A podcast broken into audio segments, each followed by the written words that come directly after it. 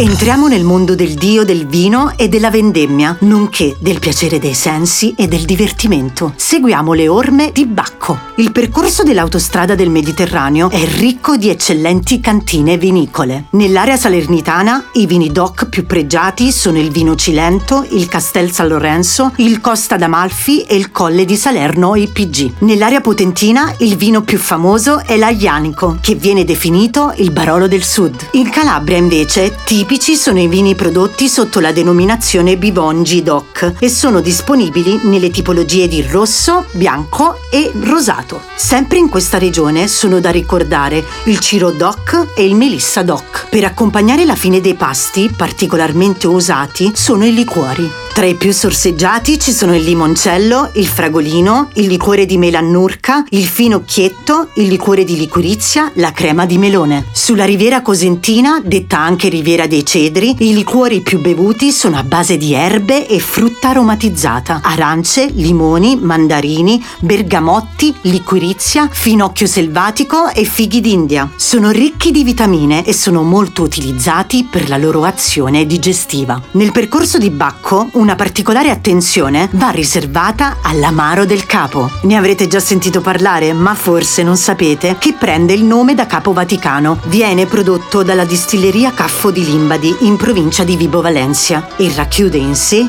i principi attivi di erbe aromatiche, fiori, frutti e radici di questa meravigliosa terra. È un liquore unico al mondo, perfetto dopo un tipico pasto calabrese.